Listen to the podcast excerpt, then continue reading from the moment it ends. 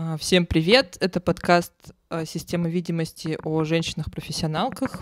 А, В каждом выпуске мы, Марика, Привет. Аксинья, привет, и я, Аня, приглашаем в ДК представительниц различных профессий, чтобы обсудить гендерные несправедливости рынка труда, такие как эксплуатация, нечестная оплата, стереотипы и пренебрежение. Сегодня с нами Аня Вагина. Аня учительница в старшей школе. Ну и, может быть, э, ты немножко расскажешь о себе, где ты работаешь, а, как пришла в профессию и почему ты ее выбрала, И где я родилась? где это, где ты родилась обязательно, конечно. Ну, в общем, я родилась в Ульяновске. Это очень важно. В принципе, я сейчас работаю учительницей в школе и работаю уже два года.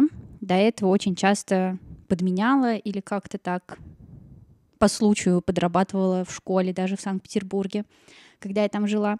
Вот. ам, Пришла я в эту профессию и случайно, и специально. Я все детство мечтала быть актрисой, а задумываться о какой-то реальной профессии долго не приходилось. Я как-то все время это откладывала. И в один момент есть такая штука под названием ЕГЭ. Вот. Я как-то немножко его завалила и уже шла тоже чисто по баллам. Хотелось быть какой-нибудь, конечно, менеджеркой или еще какой-нибудь там, какие у нас там профессии существуют, которые там... Экономистка. О, да. Юристка. Точно. Вот. Вот все- всем вот этим вот хотела, но баллы ЕГЭ такие сказали, ну, ну, Анечка, э, не судьба. Я такая, ну ладно, а что там у меня судьба? Люблю историю, пойду на историю. На историю пошла, прошла в педуниверситет в Санкт-Петербурге, и я даже как-то очень обрадовалась. Не знаю, мне показалось, что типа, о да, это то самое, типа, ну, так получилось, так получилось, значит, вот буду учителькой. Вот. И как-то все срослось, я поняла, что это точно мое, что я всегда, в принципе, любила взаимодействовать с детьми, я всегда любила учить, я всегда любила и обожала историю, и поняла, что да будет так. И вот так вот девочка из Ульяновска, напоминаю, из Ульяновска, а, перебралась в Питер, там отучилась, подработала там немножечко тоже в школе, потом переехала в Москву, и здесь уже на постоянной основе поработала уже в двух школах, вот, веду всякий набор гуманитарных предметов. Там всякие истории, обществознание, МХК, знаете, такие вот штучки. Даже религиоведение вела, потому что у меня образование педагогическое, оно не только историческое, но и религиоведческое. Может, чуть больше про Ульяновск? Про Ульяновск могу петь Интересно песню. просто.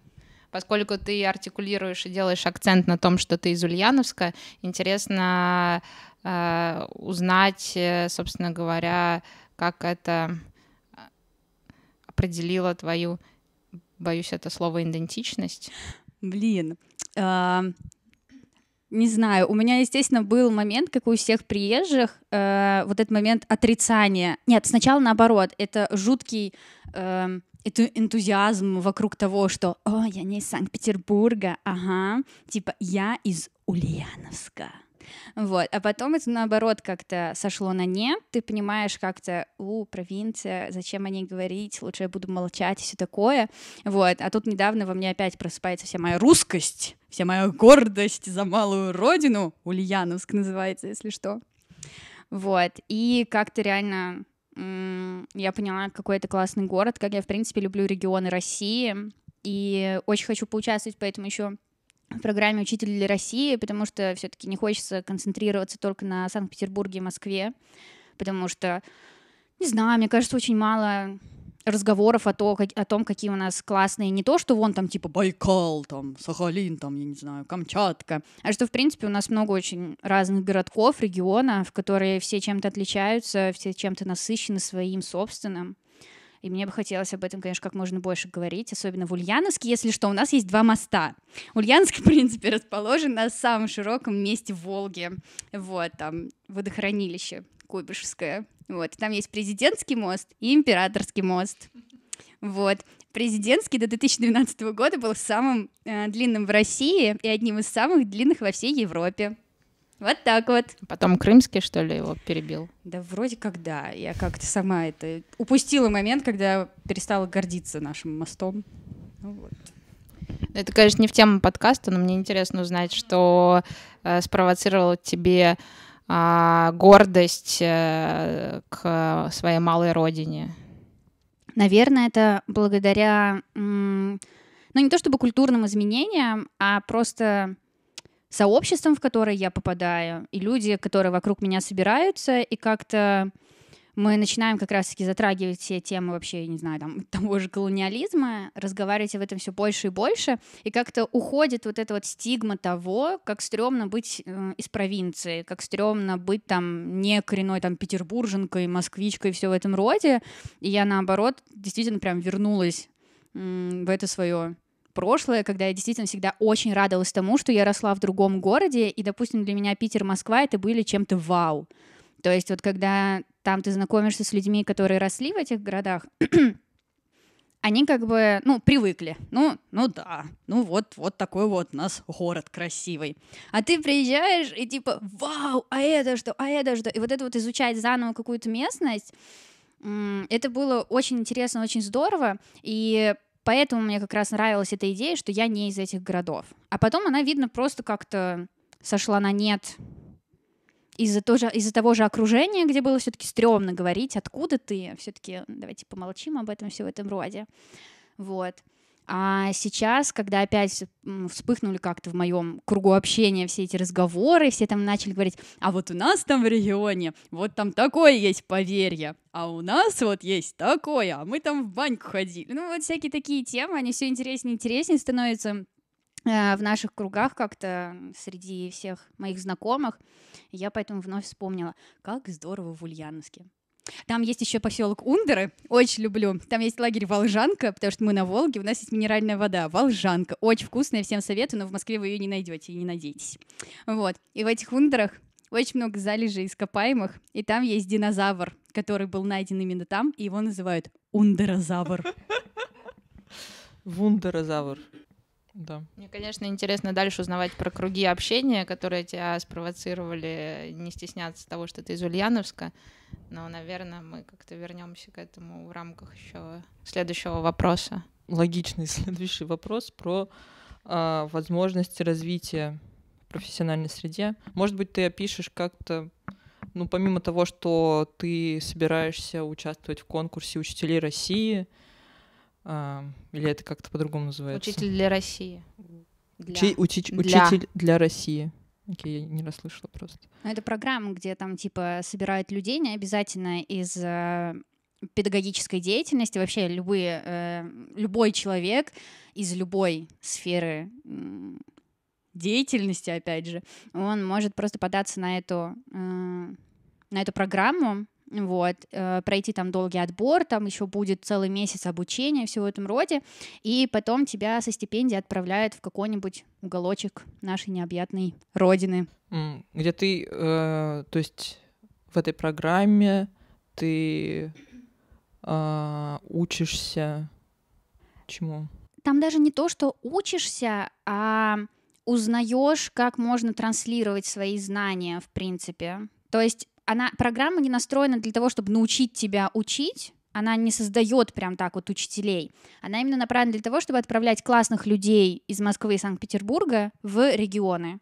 Чтобы, ну, потому что логично, что нам всем сложно сейчас вернуться в регион, не только из-за каких-то условий, а в принципе из-за денег. То есть там в сельской э, школе, ну, без шуток, как бы учительница будет получать 5-10 тысяч. И это, ну, стандартная зарплата для всех. И логично, что, ну, мне было бы очень сложно вот так просто взять и переехать даже в тот же Ульяновск обратно, потому что, ну, там я буду в школе, допустим, получать, ну, 15-17 тысяч за уже там типа 20 часов, классное руководство, то есть все, все это сверху и такие деньги. Как бы мне было бы сложно жить на это, потому что я понимаю, что я так вообще не смогу выбраться из Ульяновска никуда дальше. И это опять как бы э, произойдет такой замкнутый круг, назовем это так. Вот. А благодаря программе «Учитель для России» ты можешь на два года выехать куда-то в школу. Вот, тебя просто ты повзаимодействуешь с разными профессионалами, э, там, с психологами, с другими педагогами, с людьми, которые уже работали, э, участвовали в этой программе. Вот, они тебе помогут, э, подскажут, как вообще что делать, Вот, и ты, в принципе, потом отправляешься с э, там с определенной стипендией, с их, в принципе, помощью в течение всех этих двух лет, отправляешься там в сельскую или региональную школу, ну, как ты сам там, ну, как вы сами пожелаете, как захотите. Вот, то есть это именно программа, это не какой-то конкурс, чтобы отобрать там лучших и отправить, а это наоборот именно возможность для того, чтобы отправлять классных людей в регионы. Да, то есть ты планируешь и дальше профессионально развиваться, и тебе интересно исследовать возможности развития и в регионах, не только в Москве. Может быть, ты расскажешь вообще о а, возможностях профессионального развития а, для женщин в, в этой профессии. Опишешь и как-то и свой а, опыт как женщины в этой профессиональной среде. Может быть, есть какие-то программы а, по поддержке учительниц или, может быть, есть какие-то низовые инициативы самоорганизации о том, как э, э, учительницы сами э, выстраивают свою профессиональную деятельность, осмысляют свой опыт преподавательниц в учебной среде. Ну, в принципе, если говорить о каком-то профессиональном росте, вот это вот момент, который, наоборот, меня э, тормозил и это та вещь, из-за которой как раз и не хотела идти работать вообще в школу. Потому что, в принципе, что ты делаешь в школе? Ты работаешь учительницей в школе. Если хочешь каких-то побольше денег, берешь побольше там всяких, я не знаю, дополнительных внеучебных, учебных штук. Вот. Что такое рост в школе? Ну, это административный рост. То есть его, в принципе, другого не существует. Um, у меня очень сильный левый поворот, прости господи. Вот. И я как раз осознала, почему и за что я, в принципе, как бы не любила всю эту администрацию, всю эту как раз систему школьную. И я в последнее время все больше и больше, наоборот, отдаляюсь от вообще этих э, административных каких-то штук. Не хочу с этим вообще никак взаимодействовать. Я, в принципе, с учителями в школе почти не общаюсь, мне с ними очень сложно это, ну, все-таки не знаю. на моем опыте, чисто на моем опыте, э, в тех школах, в которых я работала, это, ну, совсем не мои люди, мы с ними никак не можем взаимодействовать. Это для меня, конечно, сложновато. Поэтому... А по каким причинам? Ну, это вот, наверное, э, какие-то общие взгляды, даже не то, что на жизнь, мы ну, не особо заходим разговорами там часто так про жизнь, а в принципе взгляд вообще на что, э, что такое школа, что такое, кто такие дети, простите, вот, э, что вообще такое педагогика и все в этом роде. То есть для меня все-таки школа это место как раз, где дети могут научиться социализироваться, где они могут узнать, что такое жизнь, какие тут существуют там и не существуют правила, грубо говоря, как оно тут справедливо, несправедливо вообще, что да как, вот, и кто такие люди вокруг. И, ну, для меня как раз главный посыл в школе вот объяснить, что мы все с вами как бы вот тут вот вместе живем, да, на такой вот планетке Земля, вот, мы все с вами как-то взаимодействуем, все в этом роде. И как бы очень важно учитывать индивидуальность человека, очень важно учитывать там ментальные какие-то расстройства, и, в принципе, понимать, что за человек вообще перед тобой. Система образования в том виде, в котором она есть, она как бы закрывает, естественно, глаза на это, потому что она не о человеке, да, а чисто о каких-то знаниях, которые мы оцениваем одной оценкой, одной цифркой, в каких-то этих бумажках. И для меня это, конечно, вообще неприемлемая вещь. Я не понимаю, как... В общем, у нас расходится именно идея о том, что мне очень важно, чтобы человек не то чтобы выучил что-то, а чтобы человек понял, э, кто он такой, кто они такие, э, как им лучше выстраивать свою собственную жизнь, как ее вообще, как себя услышать, как себя понять, как прочувствовать себя, свои эмоции и чувства, и понять, что они валидны в этом мире, в принципе. И вот многие учителя, они не то чтобы даже нейтрально относятся вот к, к этим моим идеям, они, мне кажется, часто, опять же, это чисто на моем опыте, очень часто именно противоречат полностью этому, считая как раз, что необходимо вот впихивать знания, э, необходимо зачастую там э, подавить, как-нибудь запугнуть, припугнуть, типа, ну, всем, мне кажется, известны вот эти фразы там «от этой контрольной зависит там половина вашей четвертной оценки» или вот что-то из этого разряда. На, на выходе, оказывается, это совсем не так, потому что это постоянно на кафедре, знаете, там тоже собрание проходит, и там все время Эй, Юль Борисовна, ты это, припугни-ка там своих, чтобы они там все пришли, да, ты им скажи, ты им скажи, вот как ты умеешь, да, что от этой оценки зависит их все будущее. Я вот когда это слышу, конечно, на э, заседаниях, я просто понимаю, господи, точно, я всегда этому верила. И мне всегда действительно казалось, что вот это вот самое главное.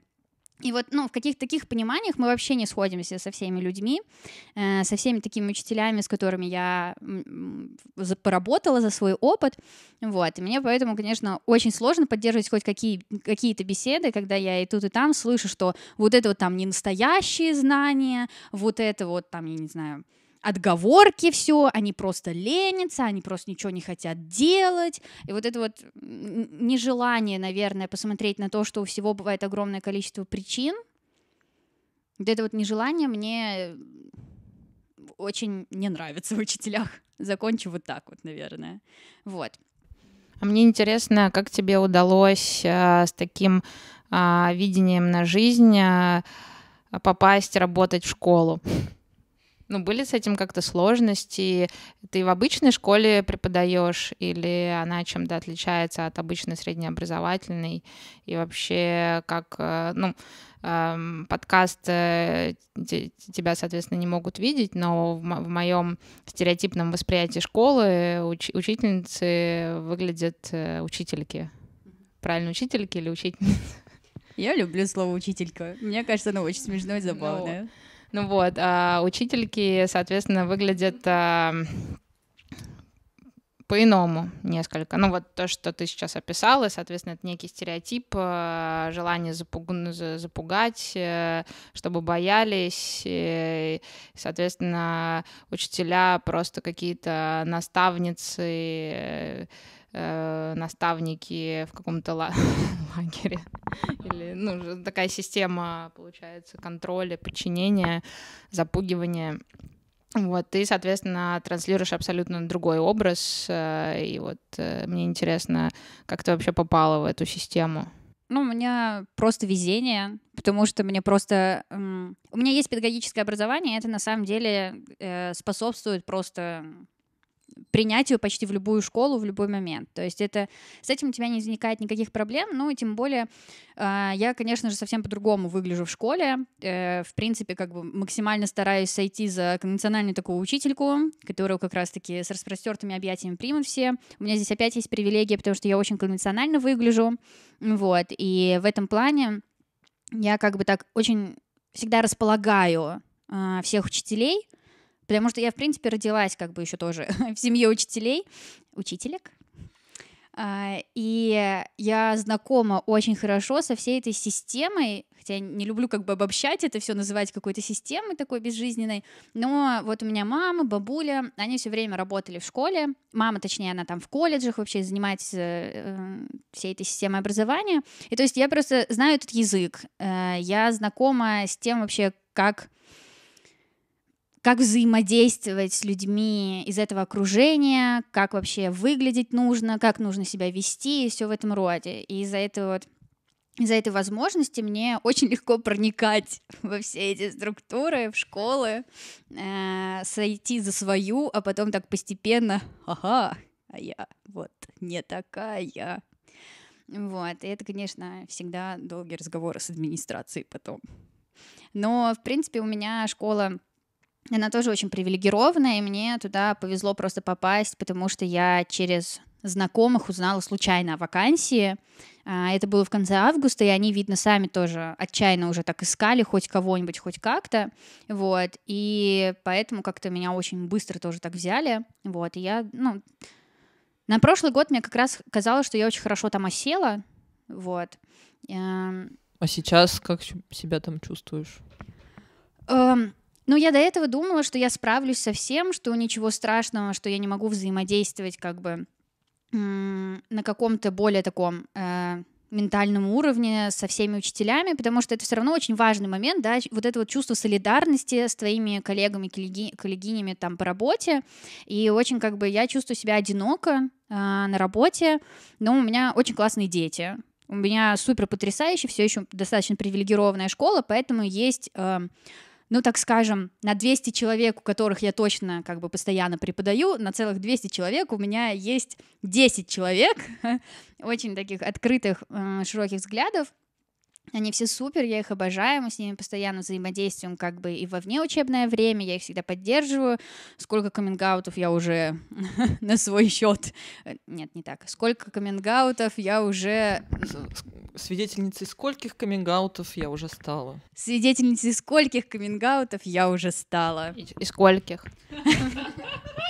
А вот вам все в цифрах, да, нужно, статистику подавай, понятно. Но вообще просто для меня это все еще шок, что э, когда я начала только работать в этой школе, и буквально через там три месяца мне уже как бы нет, я даже загнула. Через два месяца в октябре мне уже каминг там один ребенок, и я такая, господи, да мы же только познакомились. То есть насколько дети одиноки в своем вообще, э, в своей жизни, как-то в своем мирке, что им некому рассказать о себе, кроме как учительки, которая только что пришла, с которой у нас один час в неделю, и она для вас вот самый э, близкий человек, которому можно доверить такую как бы вещь э, по поводу своей идентичности. Для меня это все еще как бы один из самых главных моментов того, что такое школа, что она, по сути, заявляется как второй дом, что типа место, где вы постоянно время проводите, да, там заборы, вот они, смотрите, безопасность, да, создают и все в этом роде, а на деле как бы получается действительно лагерь, в котором ты еще больше избегаешь всех и все вокруг. А знаешь ли ты каких-то других а, учителок, которые разделяют а, твои взгляды, твое видение на преподавание, твое видение на жизнь?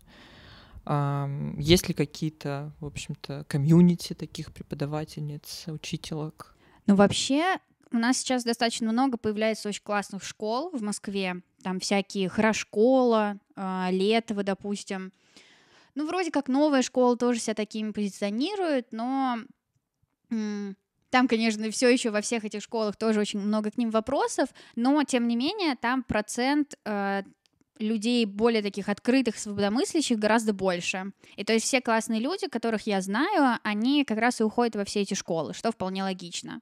То есть несмотря на то, что там также присутствуют какие-то проблемы непонимания с администрацией или с какими-то людьми старшего поколения, как бы это стереотипно, простите, не было, вот, а, но все еще таких эксцессов там гораздо меньше, и поэтому многие как бы родители, мне кажется, которые тоже такие э, более открыты, они отдают своих детей в эти школы. И все классные учительки, которых я знаю, они все работают как раз тоже ну, в таких частных м, школах, где более или менее... А, еще лицей вышки, конечно же, вот у нас тоже еще такое место. А почему учителька, а не учительница? Не знаю. Мне очень нравится экспериментировать с русским языком и вообще со всеми феминитивами. Мне кажется, это очень интересно и как-то переосмысляет, опять же, что ли, вообще отношение к русскому языку.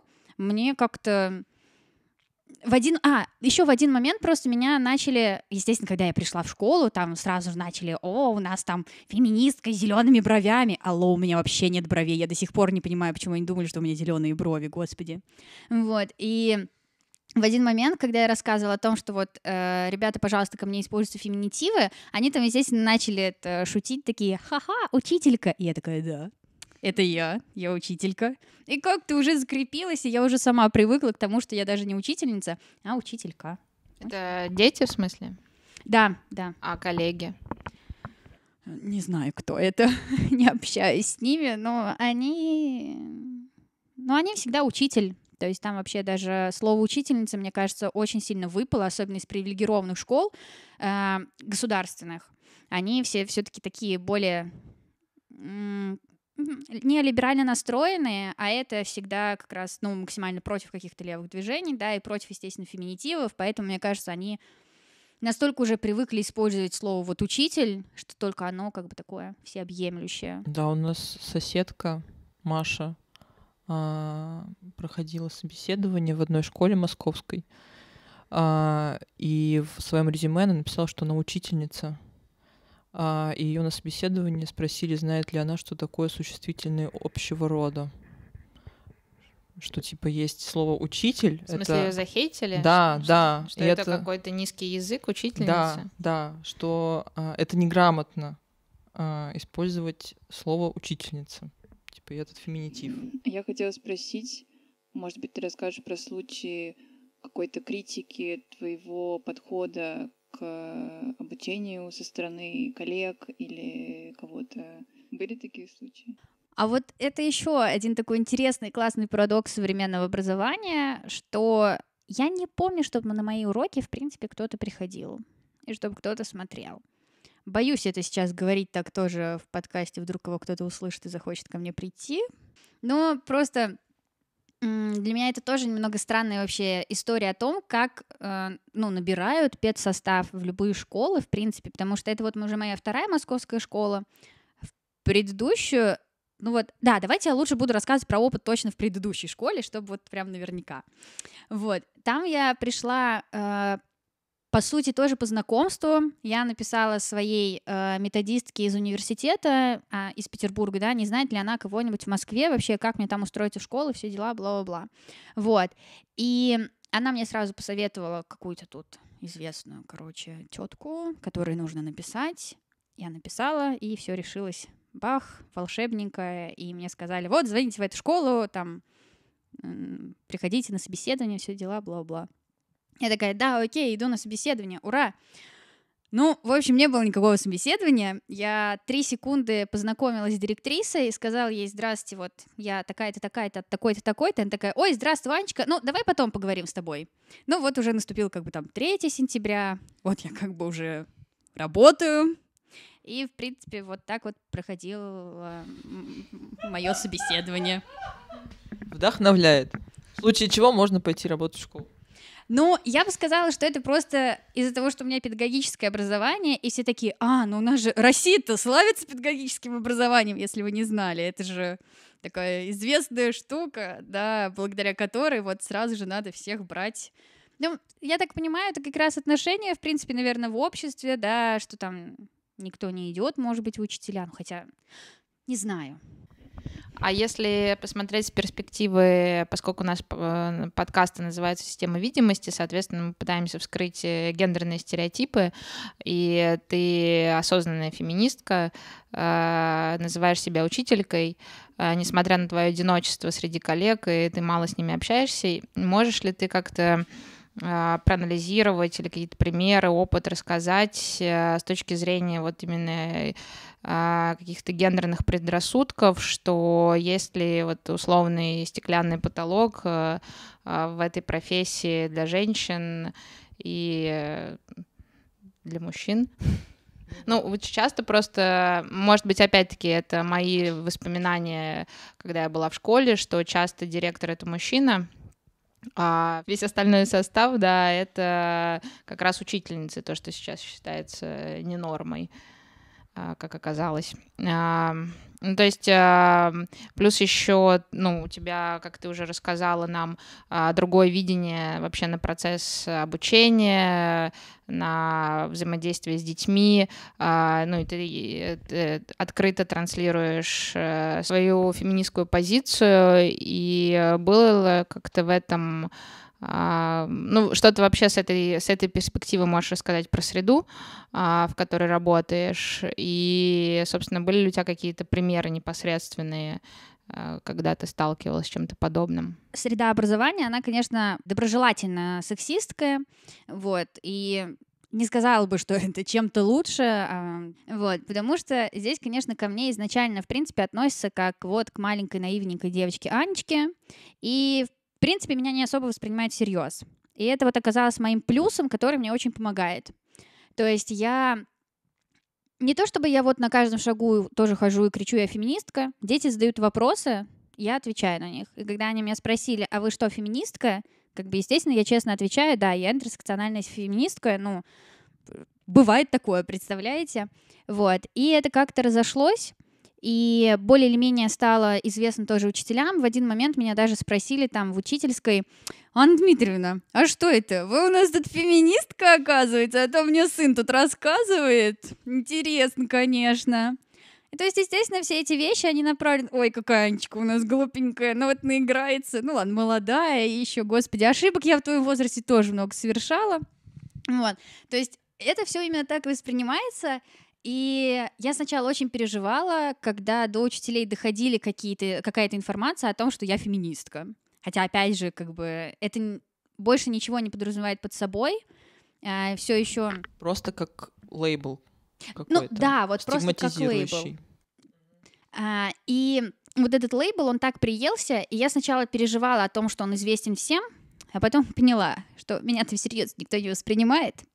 И я четко поняла, что мне нечего бояться именно в момент, когда мы делали для выпускников видео поздравления от нашей кафедры, и, ну, у нас там была сценка, мы же учителя, вот, и я, вот, кстати, кафедру свою я просто обожаю. Вот у нас гуманитарная кафедра, это просто чудо. Там потрясающие все люди, вот, и мне очень комфортно все равно на заседаниях с ними, несмотря на то, что мы вообще никак не сближаемся дальше, а, в принципе, потому что мне тоже как-то страшно, я не понимаю, в каком формате сближаться и все такое.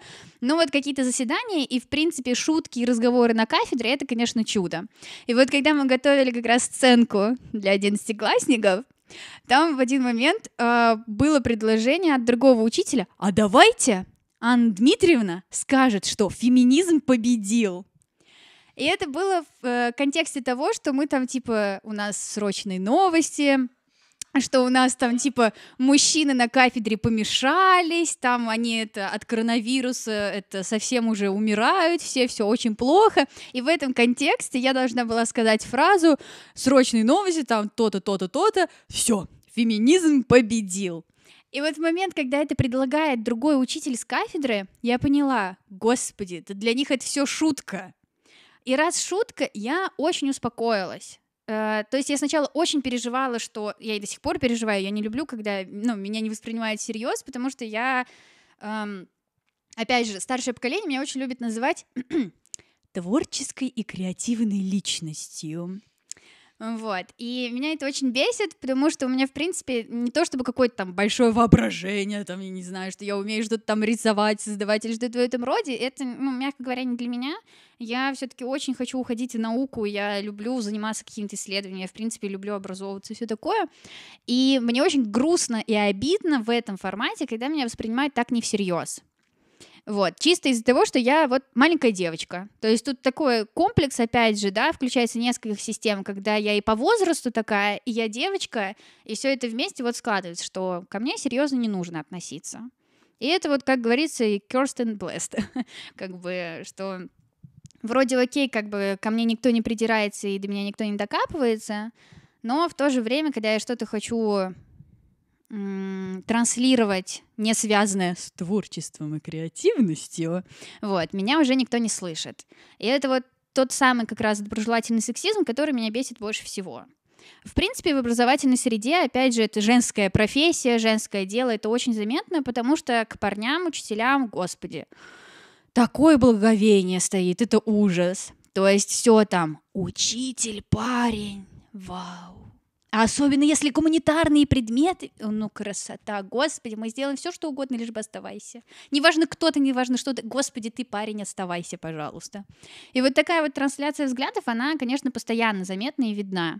А, про вышестоящие должности, вот честно, здесь опять же сложно сказать, то есть я плохо себе представляю всю полную систему образования в России, вот, но я понимаю, опять же, что даже смотрю, допустим, на свою маму, она именно тоже работает в Министерстве образования, вот, и среди э, всех людей у нее на работе большинство женщин. Но все еще это как бы не какие-то э, пиковые должности, грубо говоря, то есть это небольшой заработок все еще.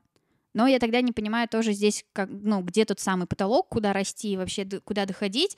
Вроде как там министрка просвещения у нас постоянно тоже женщина. Но мне кажется, это тоже такой просто момент, ну, потому что женская профессия считается. Но поэтому как бы к этому, в принципе, никто всерьез не относится и считает, ну, фигня это все. Но каждый раз, вот когда я вижу какие-то заявления и новости, допустим, пока тут ЕГЭ переносили, все такое, везде все говорили именно министры, мужчины. То есть все решения, там, перенос ЕГЭ, вообще какие-то важные там штуки про Олимпиады. О, во, мне кажется, Олимпиады очень важная штука. Вот это же вот та, та вещь, та сфера, где типа настоящие знания. Вот олимпиадные задания — это сложно. И вот олимпиадники — это в основном, естественно, мальчишки, и они все всегда из центровых городов, только из Питера из Москвы. Тоже такой, опять же, момент вот этого пересечения всех этих систем. И опять же, все жюри и люди, которые составляют задания, проверяют и вообще руководят всеми этими олимпиадами, это в основном тоже мужчины. Вот, то есть потому что это настоящее знание, там уже не занимается вот этим детским воспитанием, педагогика, это же все фигня, а вот настоящими знаниями ими занимаются именно мужчины, потому что они люди ученые, а женщины, они вот пусть как раз в школах работают вместе с детьми, им же комфортно вместе с детьми.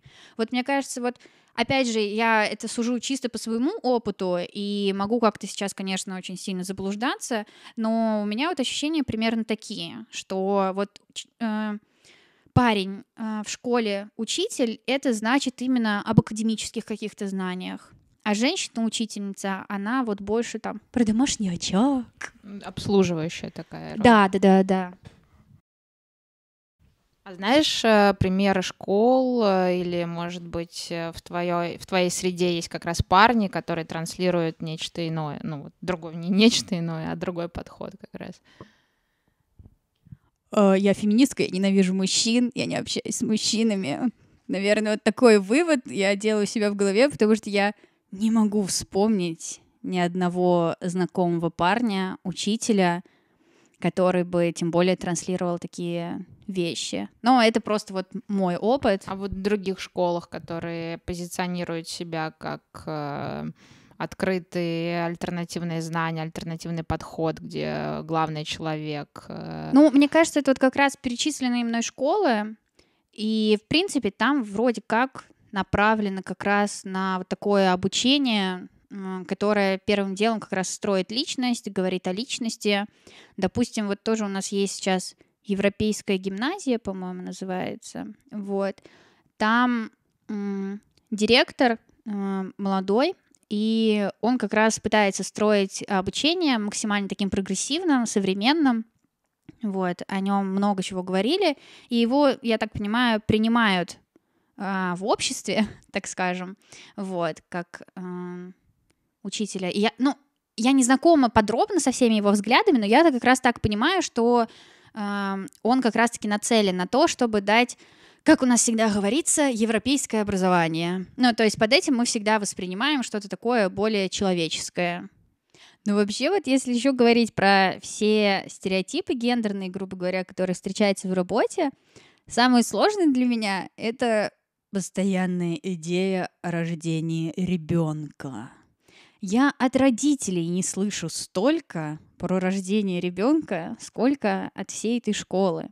Потому что, ну вот для меня вообще запомнился один момент, когда мне просто в шутку э, говорят, ну все, Анна Дмитриевна, пока вот если Анна Дмитриевна до июля ребенка не родит, Анна Дмитриевна будет искать новое место работы. Ха-ха-ха. Смешно же, да? Очень смешно. И вот эта вот идея, она постоянно. То в каком контексте это вообще было сказано? Господи, это был очень долгий и странный разговор.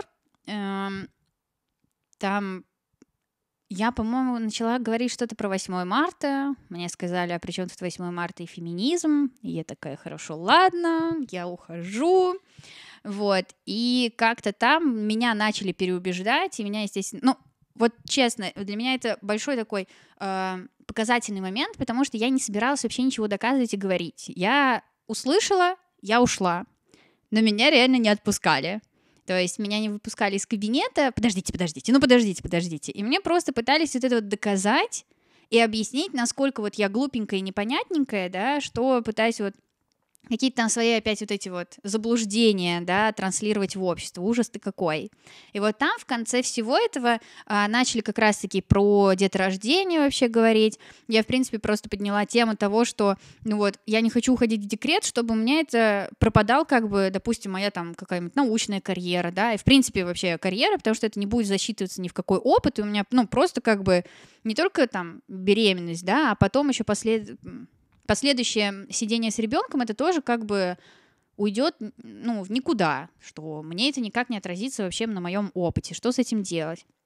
Вот, со мной как бы вроде согласились, что как бы да, это обидно, но вот закончили мы все, вот весь, весь этот разговор, когда я пыталась сбежать, таким вот моментом, что вот я должна как бы рожать. Ну, вообще вот эта вот идея, она транслируется отовсюду и понятно, что если у меня нет ребенка, я вообще не понимаю, что я тут делаю. Если у меня нет своего собственного ребенка, я вообще, по сути, не должна там иметь право общаться с детьми, потому что у меня, там, я не знаю, вид, там, нет какого-то материнского инстинкта или еще каких-то таких вещей, которые, видно, жизненно необходимы в профессиональной педагогической деятельности.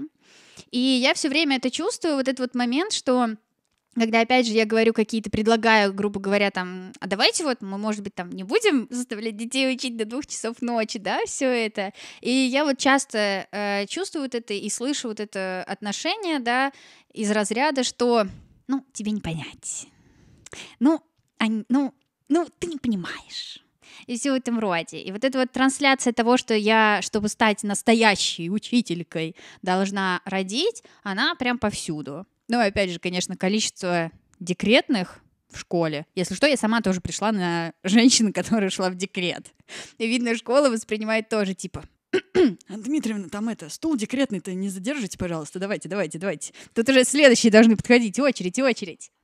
Вот как-то вот для меня вот это вот один из самых таких жестко давящих тоже моментов э, в том, что я должна рожать, потому что вот у меня профессия такая женская, я должна как-то это максимально свою женственность раскрыть только через рождение. Не рожала ни женщина. Не, меня просто удивляет, и я восхищаюсь с одной стороны, а с другой стороны, меня, э, и у меня как бы это восхищение и удивление а, относительно того, как ты умудряешься вообще в этой среде быть, работать, еще находить там какие-то для себя для себя вдохновения, потому что вот это, а, не, когда тебя несерьезно воспринимают, и еще плюс а, ты ну, даже видишь, что диалогу может не получиться, и считаешь, что что ты будешь тратить свои ресурсы и уходишь, а тебя все равно, а, я даже не знаю, что, что это психологически, так тебя все равно оставляют, чтобы навязать свою точку зрения, убедить, э, хотя ты как бы уже не хочешь вести этот диалог, все равно буквально насильно, так, чтобы максимально ты себя угнетенной, что ли, чувствовала, что ты вообще, твои знания, и твой образ мысли, твои убеждения — это очень большая шутка. И как ты в этой вообще среде умудряешься э, находить для себя какие-то плюсы? Я вот тут просто вспоминаю еще, в принципе, школа — это вот реально такой лагерь, и учителя, они ну, вот знаете, все время про это говорят, что, ой, ну сразу заметна учительница, что ты очень часто какие-то профессиональные привычки перенимаешь в свою жизнь. И вот мне кажется, учителя — это те люди как раз, опять же, простите за генерализацию, да, я говорю только по своему опыту, по, э, по людям, которые вокруг меня. И они вот как раз транслируют эту идею о том, что э, я учитель, я знаю, как лучше, я вот вам это сейчас рассказываю. И они это кому рассказывают? Людям меньше, поменьше, помладше. Потому что если ты младше, значит ты глупее. И вот видно, вот мне кажется, это как раз-таки очень хорошо перекладывается в том числе и на меня, что, ну, опять же, там, женщина — это не человек науки, да, а тем более, опять же, молодая девочка, вот, неопытная, глупенькая, вот, мы ее сейчас обучим, мы ей сейчас поможем и все как раз-таки подскажем. И вот, вот, наверное, эта трансляция, грубо говоря, ну, я просто к ней привыкла, и меня действительно мотивация я даже не могу описать. Ну, вот все учителя, учительники, с которыми я знакома лично, они все тоже, конечно, рассказывают про ужасы, в принципе, взаимодействия с администрацией. И, ну, все мы как одни э, говорим о том, что дети. Дети — это самая главная мотивация. Я вот сейчас даже это говорю, по мне мурашечки идут, потому что я действительно безумно люблю всех этих детей. Неважно, у меня очень много провоков, у меня очень много действительно агрессивных, жестких детей. Э, и просто самое обидное, знаете, что вот как бы вот есть я, которая, естественно, не права на всю школу, да, а вот есть какой-нибудь другой учитель истории, который рассказывает детям о том, что вот США во всем виноваты, что там Джордж Флойд вообще типа там наркозависимый и вообще все так ужасно сделал, да, и вообще он все это заслужил, и он вот это вот транслирует нормально на уроке, ну вот это вот как бы нормально, а говорить как бы о том, что мы все равны, да, и не нужно там нас судить по внешнему виду или что-то в этом роде, это уже, ну как-то это, Анна Дмитриевна, давайте потише, пожалуйста, об этом. Вот это вот нельзя. И меня как раз поддерживают именно дети, которые есть вокруг меня, ради которых я понимаю, что сейчас это очень, наверное, так слишком пафосно и возвышенно звучит, но действительно э, ради одного ребенка я готова это терпеть. То есть, если ко мне подойдет действительно один ребенок и скажет, Анна Дмитриевна, спасибо вам большое, там, э, что меня там поддерживаете, э, там, я не знаю, выслушать этого ребенка о его проблемах там в семье, с РПП, с ментальными расстройствами, все такое. Ради этого я действительно готова оставаться в школе, потому что я понимаю, хотя мое школьное прошлое, оно достаточно даже не знаю, как это сказать и описать, ну, такое обычное, аккуратное, там не было никаких эксцессов, у меня была супер скучная такая школьная неприглядная жизнь, не знаю, как ее описать, у меня не было никаких проблем с идентичностью или что-то такое в школе, у меня там вообще все изи вообще проходило, и поэтому мне иногда сложно понять, как тяжело этим детям, но когда они учатся открываться и раскрываться, и когда они как раз-таки учатся через разговор со мной говорить о своих чувствах и слышать их, для меня вот это вот, мне кажется, главный пункт нахождения в школе. Если я не могу как бы вообще сдвинуть как бы этот труп, я система вот образования, я никак не могу его сдвинуть, я никак не могу его оживить, я ничего не могу с ним сделать, в отличие от Министерства образования, которого он старается вовсю. Я очень люблю Россию. А, вот. А, мне как бы очень важно вот хотя бы один человек, которому я могу помочь. И вот опять же, тут тоже такой пример. В прошлой школе я проработала всего три месяца. Тут недавно, это было два года назад, и тут недавно в Инстаграме мне пишет ребенок, который э, вот со мной взаимодействовал всего три месяца, два года назад, три месяца, два года назад. Мне этот ребенок пишет в Инстаграме, Анна Дмитриевна, извините, пожалуйста, что я вас беспокою, но у меня просто больше не с кем поделиться, некому рассказать. Э, и мне этот ребенок каминг как трансперсона. И я просто читая это, некому сказать, не с кем поделиться, кроме как учительки, которая у тебя была три месяца назад, ой, три месяца, два года назад, больше некому об этом рассказать. И вот в эти моменты я понимаю, что да, хорошо, что я здесь. Хорошо, что хотя бы как бы я могу выслушать, хотя бы я могу как-то повзаимодействовать, устроить диалог с этим ребенком, и это действительно э, меня мотивирует. Можно тут говорить об огромном количестве, не знаю, какого-нибудь комплекса спасательницы или все что угодно, но мне от этого наоборот комфортно, то есть я чувствую как раз себя э, на своем месте, но из-за этого мне очень тяжело вообще общаться, крутиться, так скажем, э, в Москве и в кругу как раз друзей, сейчас будет э, клятые капиталисты и клятая система. Мне действительно очень сложно жить, когда все вокруг там типа, ой, у меня повышение, ой, я туда иду, ой, я там вот там расту туда-сюда. А я как бы вот такая учительница, и мне реально не хочется ничего большего. Ну, то есть я не хочу там идти в, ну, в какую-то систему образования не из-за того, что мне противна система, а просто я, ну, хочу работать с детьми. Я хочу я хочу вместе с ними как-то взаимодействовать, максимально пытаться как-то устраивать какие-то диалоги, общаться и все такое. То есть мне очень важно, чтобы каждый ребенок чувствовал себя э, человеком, личностью, чтобы они понимали, что они валидные, что я их выслушаю, что вот я как взрослый, взрослый человек действительно прислушаюсь к их мнению всегда. И для меня это действительно очень важный момент. И вот это дарит, конечно, самую большую, наверное, мотивацию, которая есть. Травмы, конечно, много травм, но и мотивацию. Ну, мне стало интересно, как ты поддерживаешь, например, этого подростка, который каминг-аутнулся как трансперсона. Какие дальше шаги? Но вот здесь, конечно, тоже проблема, потому что кому вот мне обратиться за помощью, да? А вот что мне делать в российских реалиях? Как мне вообще помогать этому ребенку? Очень хорошо, наоборот, что мы с ним уже не в состоянии учительница-ученик. Это как бы плюс здесь, потому что я действительно могу скидывать хотя бы необходимые ресурсы. Я, в принципе, стала... Мне этот ребенок достаточно часто реагировал, допустим, на сторис в Инстаграме или еще что-то такое, вот, э, то есть у нас было хоть какое-то общение.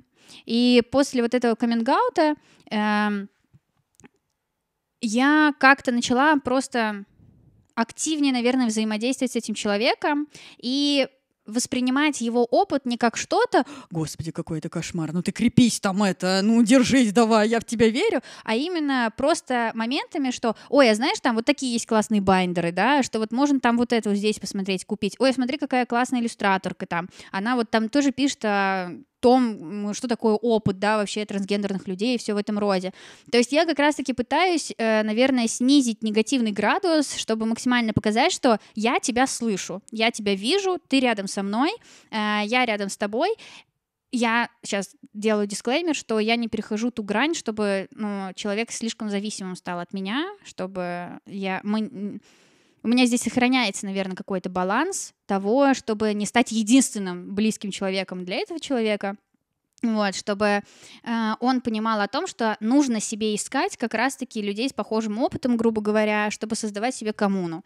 И вот в этом плане я э, как раз и помогает. То есть я ему показываю, что вот смотри, там есть, я не знаю, э, Т-действия, да, они там постоянно устраивают какие-нибудь... Э, группы общения, можно посмотреть, там, может быть, в записи или еще, или как там подписаться на Инстаграм и все такое. То есть я как раз подталкиваю и подсказываю, смотри, мир большой, люди есть разные, людей таких очень много, и ты в любом случае как бы можешь найти как раз ту э, коммуну, в которой ты себя будешь чувствовать комфортно, где будут люди с твоим похожим опытом, и э, там вот люди уже смогут, наверное, профессионально и более как-то опытно подсказать и рассказать что да как.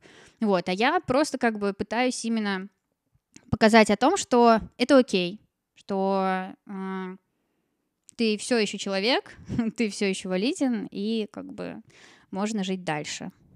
А применительно к себе, вот как раз, э, ну, то есть я задам все-таки вопрос, а, как себя сделать, ну, э, ну, то есть ты нашла для себя мотивацию, у тебя другая система оценивания своих там условно достижений в карьере, нежели у твоих друзей, как ты рассказала, что нам, в принципе, понятно, мы можем солидаризироваться с тобой в этом плане. А, и, ну, и для нас вот, например, стоит вопрос ДК, как сделать себя видимыми. По сути дела, поэтому мы вот и задумали такие подкасты в том числе.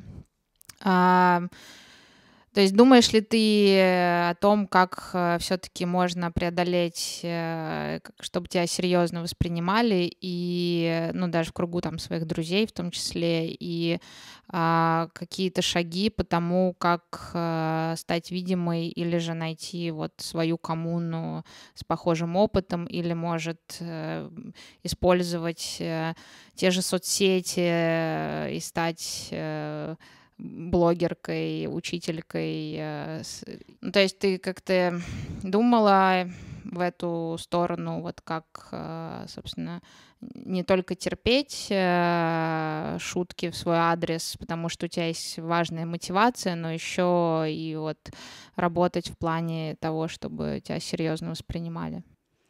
Ну, это, наверное, совсем вообще не для меня история. Я не какая-то там сильная персона, которая способна там вытерпеть все, идти там за своими какими-то идеалами, а, как минимум, потому что ну, у меня действительно там какие-то сильные тревожные постоянно мысли, и мне сложно как бы совладать. Ну, то есть для меня очень важна поддержка, поддержка близких, и я понимаю, что э, я, в принципе, сейчас постоянно вешу э, именно э, благодаря вот это, я поддерживаюсь именно благодаря поддержке, я даже исправляться не буду, хочу такую фразу, вот, и это точно история не для меня, и вот эти все идеи про то, чтобы как-то делать это более видимым, говорить о том, что учительницы бывают и такие, и такие, это точно не про меня, потому что я слишком много раз уже обжигалась, э, и я поняла, что я дальше не смогу это никак вообще вытягивать, И, в принципе, ну, там какие-нибудь глупые тоже примеры из разряда, что, ну, вы знаете, что происходит с учительницами, а, когда там их соцсети попадают там к родителям или что-то такое. Мы знаем кейсы и про купальники, мы знаем кейсы про то, как там учительницу увидели в магазине нижнего белья. Это, кстати, в Ульяновске было. Ну вот, в общем, такие моменты э, постоянно всплывают, а скандалами, да, все. А в то же время э, страна гордится учителями-парнями. Смотрите, какой он у нас молодой накачанный. Как бы вот инстаграм парня, да, где он спокойно, как бы типа с голым торсом. Это нормально. Это приемлемо, это окей, это здорово. Посмотреть, какие у нас парни здоров, здоровые, классные вообще. Вон, какие красавцы-то. Девушки так нельзя. И мы это понимаем. Опять же, ну, тот же внешний вид в школе, ты должна быть женственной, но не слишком женственной. Каблучки должны быть, но не слишком большие. Макияж должен быть, но он должен быть незаметен, но нужно, бы, чтобы было заметно, что он незаметен. И то есть вот эти вот все игры в то, что э, как бы нужно подчеркивать грудь, но не нужно слишком ее подчеркивать. А не, там ненароком дети еще влюбятся или еще что-нибудь такое. И что, учительница человек, что ли? Нет, это запрещено. Вот, и то есть все эти кейсы я наблюдаю постоянно, и я постоянно наблюдаю тоже и э, свой даже личный страх, построенный из-за этих примеров, как я отношусь к своему инстаграму и вообще к своим соцсетям. То есть в прошлом году я прям спокойно пыталась транслировать э, и защищать себя тем, что э, там у меня в инстаграме написано 18+, Uh, там, что я не разговариваю, ну, у меня еще из-за того, что старшеклассники, у нас с ними есть договоренность. Ребят, пожалуйста, давайте вот выстраивать какие-то границы. Вы в, мой, в мои соцсети не лезете, и я не собираюсь там их запрещать или закрывать как-то от вас все в этом роде, но, пожалуйста, просто там держитесь подальше. Со старшеклассниками еще более или менее это прокатывало, но теперь я веду как бы у младших. И тут пришлось полностью все закрыть, потому что, не дай бог, шо. Вот. И, и вот этот вот вечный страх, в котором ты живешь, что ой, а сейчас вот узнают, что я человек, ой, а вот сейчас узнают, что я делаю это, понимаете, у меня то есть настолько доходит паранойя, что я боюсь окон своих. Я боюсь, что в доме напротив кто-нибудь меня сфоткает или что-то такое, что я там дома, может быть, о нет, переодеваюсь. Вот, и это там разлетится, и будет шок-ньюс, учительница переодевается у себя дома. И я вот, понимаете, к сожалению, я прям вижу реальность этого, этой картинки. Я прям вижу всех этих недовольных родителей э, и вообще сенсацию, что будет дальше. Поэтому я решила, что я просто хочу не знаю, уйти в сельскую деревню и сталкиваться уже там с какими-то э, проблемами на месте, вот, и я уставшая левочка, которая хочет просто кота шкор э, учить детишек, правда, я, конечно, понимаю, как тяжело это, да, что все таки детишки везде разные, сложненькие, вот, но у меня вот... Э, в мечтах и в мыслях как раз идея только о том, что я просто наоборот уеду от всего этого. Ну, у тебя есть поддержка, да? Да-да, вот поддержка. В общем, я очень рада, что левые движения набирают обороты хотя бы в каких-то маленьких э, кругах общения, потому что действительно очень важно понимать, что идеи какие-то такие существуют, что это нормально. Э, нет, даже не так. Вот я все время не понимала, что меня здесь не устраивает, что не так, почему же я не хочу вот этого карьерного роста, почему же я не хочу быть там миллиардершей или что-то в этом роде, почему же я не хочу стремиться к этому. Я что, такая ленивая? А благодаря как раз-таки э, всему тому, что происходит в моем круге общения, я осознала, что типа, а, так я нормальная, так все со мной окей, нормально, вот, и мое желание как раз-таки просто э, работать с детьми где-нибудь в селе, оно валидно, оно классно и здорово. Вот, все здорово, всех люблю, все хорошо. Да, ну спасибо большое, Аня. Приходи в ДК как-нибудь еще. Чтобы вернуть свое да, мэрство. чтобы вернуть себе статус мэрки. Мы встретимся с вами в следующем подкасте. О системе видимости. О системе видимости. В Российской Федерации. Мы любим Россию. Мы любим Россию. Россия а, пока. любит нас. Всем пока. пока. Спасибо.